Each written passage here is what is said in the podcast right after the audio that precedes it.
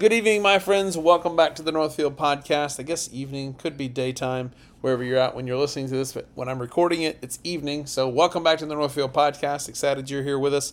As always, want to say thanks to our friends at Outpost Coffee for providing us with incredible caffeinated beverages. Check these guys out at outpostcoffeeco.com. Okay, so I want to go over and talk about something my wife sent me today. Um, a video that I that was disturbing. Um, in the '90s, I grew up on a band called Caedmon's Call, one of my my all time favorite Christian bands of all times was Caedmon's Call, and I, I just I loved loved loved them. Um, and as the thing I love the most is they they they just seem to have a dedication to biblical Christian music. Um, as they as they progressed in their in their years, they they just put out really good content that was scripturally based. That was just solid. It was just solid. And then Derek Webb went out on his own and started um, put an album out called "She Must and Shall Go Free," which was an indictment against the prosperity gospel. And and man, it was such a fabulous, amazing album that had such good content in it. Um, but it it it it ruffled feathers, and I liked the album. And I, listened to a lot of Derek stuff. In fact, Derek and I became acquaintances, um, met a couple of times, talked often via email. Um, we we were acquaintances. I wouldn't say we were friends, but we were definitely acquaintances. And I, I looked up to Derek. I, I saw him as a as a guy that he was an older he's older than me and I looked at him as if he had some theological understanding, and he, he did hold, or he seemed to hold to the Reformed um, doctrines, the, the doctrines of grace, um, Reformed theology, and and I really just enjoyed him. In fact, he he was connected in with. I mean, he he led worship at John MacArthur's young adult conference that they had at Grace Community Church. Um, he was connected in with like guys like R.C. Sproul and and guys that were solid reformed guys and I just I, I loved Derek a lot. I loved his music. I loved his stance on on on stuff, the the theological issues. I just really just was a big fan, a huge fan and, and I started noticing his music have sort of a, a shift um, and it started having a, a little bit different um, tone, a little bit different sound, a little bit different uh, words that came out in, in the music. He didn't have as much um, of a connection to biblical sound theology. It was just sort of kind of a, it was music that that just maybe had a positive message or not even I don't even know it was it was definitely a political message but then he started leaning aggressively left in his in his the words that he used and the things that he stood up for and talked about he started posting some really strange content on social media and started talking about different things. And then it it it came out that he was having a an, a, pro, a prolonged uh, extramarital affair. And it, I mean he somewhat owned it. Uh, he, he and his wife Sandra McCracken divorced. They had kids together and and it just broke my heart. I just I, I was hoping for some reconciliation. It, it was a half-hearted you know, he oh, he's like, yeah, it was my fault. I did it. I'm taking responsibility. But there was like a lack of genuine sounding repentance. He didn't he didn't feel or it didn't sound like he was broken over his sin. I, I listen, I, I, don't know this personally, but it just didn't sound that way. And then he he started just really diving headlong into into um, really progressive liberal ideologies. Um, and I, I just I started listening to some of the things he would say and some of the things he would he would posts online, and I was. I even went as far as one time he and I were interacting interacting on Twitter, and I offered to have him come on the podcast. I wanted to come have him come on this podcast and talk to him about it. He ref, he ignored my conversations to him or ignored the emails. He just said, "Hey, my friend, we uh, we've got a lot of ground to to catch up to, or a lot of we have a lot of ground. Uh, I can't remember exactly what he said, but something to the effect of um, a lot of things have changed over the years, um, which I, had known some of it, but I didn't know the extent of it. And I just my heart was just broken over what he was saying online, and it was just uber, uber, uber left uh, and, and super progressive, super liberal.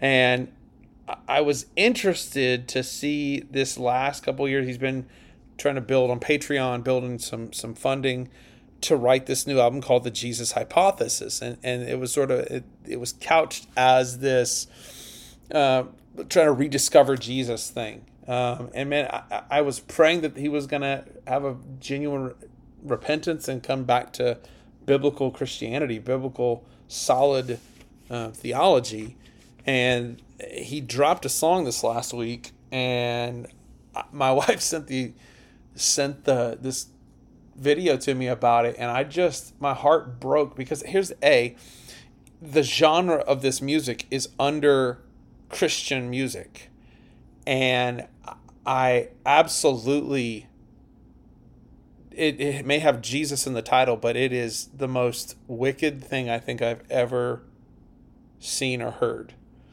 And he dro- dropped this new song called Boys Will Be Girls, and it's featuring Flamy Grant. Not Amy Grant, but Flamy, F L A M Y Grant. But, you know, in recent day, recent months, seeing Amy Grant's stance on LGBT stuff, um, I, I wouldn't it wouldn't shock me anymore. And I just the more I, I I've done a lot of events with a lot of different Christian artists, and I've met a lot of Christian artists, and the more I'm around a lot of these guys, I've come to realize that it is Christian in name only. Now, there's a few that that hold to solid biblical Christian worldviews, but a lot of these guys, it is obvious it is an easy business move because people will buy their stuff they can't make it in the real secular market, so they throw Christian, they slap the, the label Christian on it, and try to make a living that way. That way, which hey, a lot of these guys are. They're making a lot. They're making some cash on it. But man, the idea of how they're doing this is just it's scary to me. And so I I listened to some of this song and it just broke my heart. Um, it, it, it genuinely broke my heart. I, I got some of the the lyrics here for this song by Derek Webb called "Boys Will Be Girls," um, and it's it's obviously a a nod towards transgenderism, and oh, it is off of his album called The Jesus Hypothesis. Verse 1 says, Let me start out by saying I love you, maybe even more than before. I know your face, but now I see more of you, so much beauty just behind the door. You've invited me in. And then the chorus says, where sometimes boys will be girls, sometimes armor will be p- pearls. What you put on, oh, it should, it shows the world how hard you're fighting. Brothers, sometimes boys will be girls. Oh. And I, I, I looked up the video, and Derek Webb decides to go in and have them paint his face and he turns he goes full drag queen in the in the song and then he has this moment where he has uh, a drag queen called Flamy Grant come out and sing with him. See if I can find this part. Jesus loved and spent his life with those who were abandoned by proud and fearful men. So if a church won't celebrate and love can't save you or them. So, if you didn't understand that, the word, the lyric was, "I heard Jesus loved and spent his time, his life with those who were abandoned by proud and fearful men. So if the church won't celebrate and love you, they're believing lies that can't save you or them because you're so beautiful by any name. And so, what they're saying is that the church should be that the church should love you by celebrating what is blatantly sin. What transgenderism is is is the denial of and the belief that God did not do the right thing, that God made a mistake, that God made you the way you were, and that, that how God made you could be a mistake. That is a blatant, bold faced middle finger to the creator of the universe saying, God, you made a mistake. I know you made me a boy. I know you made me with a penis or a vagina, but you made the, the mistake. I'm actually a girl, I, even though I have a penis. And the the way that Derek and this Flamy Grant are in this song together, they look wicked.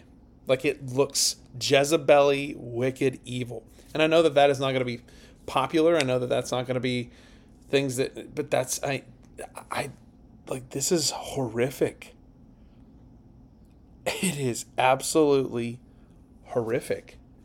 And this is what happens when there's no genuine repentance. When you hang around, when you when you're not active in a, in a church body, a biblical church body, and you do not have a group of elders who love you well, love you enough to keep you accountable to your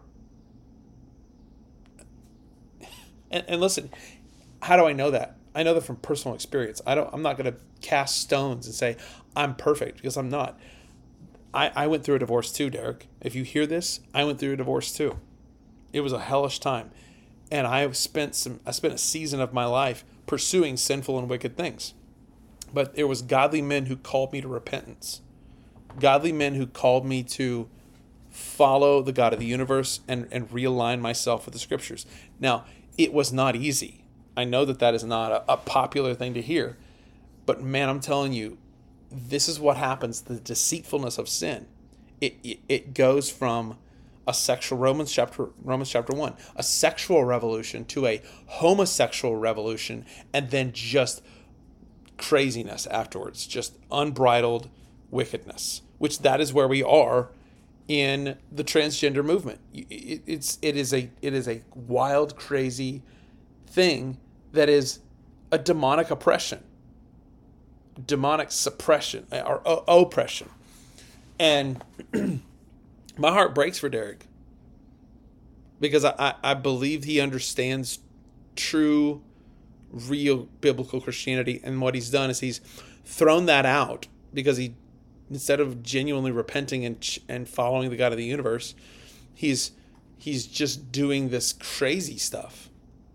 And listen, I, I know he got remarried uh, to one of the one of the singers of the band I Am They, and so I, I really that that makes me like like I said, the more I hang out with some of these Christian artists, the more I'm just understanding because and this is what we do as as Christians do this often is we put these people on pedestals and we think they're they're uber Christians or they're they're super spiritual and they've got a lot more things figured out. Most of the time they don't. Nine times out of ten, they don't have more things figured out. They just have a platform and what they do on their platform is they they personify and push out the agenda or the idea that they have a better relationship with the Lord when in reality they really don't. Like there's no any Christian artist who doesn't have a committed um, connection to a local New Testament body of believers where there's accountability, where they're under the, the leadership and, and, and protection of a shepherd and an elder. Man, I, I've gotten to where I've, I've come to realize that Christian artists are in a massive pit of problems. Um, like I said, I've been hanging out with these guys for a few years here and just having conversations um, where I hear where they're they're talking about um, a suicide attempt, suicide attempts by their spouses because they're they're never home, and they're they're chasing the limelight and they're chasing this this thing that is not healthy. Um, just listening to some of their stories and talk about their own depression, their own because they're not they're in this bubble and they have no community and they're they're just plagued with loneliness and awful things. And what we see, all we see as the consumers of Christian music is the limelight. We see the stage and we see the pretty lights and we see the screaming, hollering fans. And we're like, that's awesome. I bet their life is so amazing. They're not. Their, their life is not amazing. It's it's days and days. It's hours and hours and hours and hours and hours of extreme boredom and no ability to do anything, interrupted by a couple hours of a show. And this is what we do. Idle hands become the devil's playground and we're just sitting around scrolling Instagram, scrolling the internet, make you know, and, and we are we're in an echo chamber, and we make ourselves sound uh, more amazing than we actually are. And so Derek's in this echo chamber of the LGBTQ plus people saying, "Oh my gosh, he's amazing! You're amazing! Thanks for being an ally!" Blah blah blah, and he's singing these songs and saying these lyrics that have zero biblical sense. I heard Jesus loved and spent his life with those who were abandoned by the proud and fearful men. Jesus, yes, did Jesus hang out with sinful people? Absolutely, but he did not placate and okay their sin. He called men to repent. Mark chapter 1 verse 15. He says, "Listen, Jesus said the kingdom of God is near. Repent of your sins and believe the gospel." He didn't say, "Oh, you're a boy, but you want to be a girl?" Okay, well, I'm sorry I made a mistake. No, he did not. Romans chapter 1 is very clear. This is what happens when Christian artists abandon Christian principles. You just have these ins- this insanity. And so he did a show with Jennifer Knapp and all these other Plumb and all these other quote unquote Christian artists that have that have turned a corner in their in their ideologies and their philosophies and their theology, and it, it's become a, a, a den of satanic wickedness and it break and I'll say that with glee or haha yeah. Like it genuinely breaks my heart because I I I looked up to Derek. And now and I you know that's my fault for making putting him on a platform maybe maybe that he shouldn't be on. And that's the reason I, I've gotten to where I'm not I'm not as impressed with Christian artists as I used to be. When I was a young buck I used to be super impressed with Christian singers and Christian artists that had all these you know stuff. And now the more I'm around I'm like woof it's a spooky place to be in it's it's a scary spot to be in. I don't I don't want to be a Christian artist where I travel around. and I'm never with my family, and I'm not around um, godly, moral men and women who hold my feet to a, a biblical standard. Like it's a dangerous ground to be on. So my listen, Derek, if you hear this, no, I love you. I, I'm gonna start in my podcast with the way you started your song. I do love you, and the best way I can tell you that I love you is that you need to repent of your sins and you need to trust the gospel. Uh, uh, and listen, I know where I, I know where you've been, bro. I, I've been in some of those same worlds. And it was biblical men who called me to repentance and and to trust the God of the universe, not my flesh, not what culture was feeding me. Amen. I, I hope that, that there's a change of heart. I hope that there is a change of direction. I hope that, that you recant this and, and, and repent of it and fall in love with Jesus. That's what I hope. That's what I hope. Thanks for taking time to listen. Hey everybody, Caleb here. I just wanted to just let you guys know the world's an unpredictable, crazy place. And don't make insurance be one of the things you got to stress about. Give my friend Scott Gillette a call and he can help you anything insurance wise auto, home, life, recreational. You need it. It's it's it's going to be there. Give your family the coverage it deserves. Give Scott a call at 918 336 7770 or stop by and see him at 1725 Southeast Washington Boulevard, Suite B. He's going to be here for your insurance needs. Talk to Scott at Farmers Insurance today.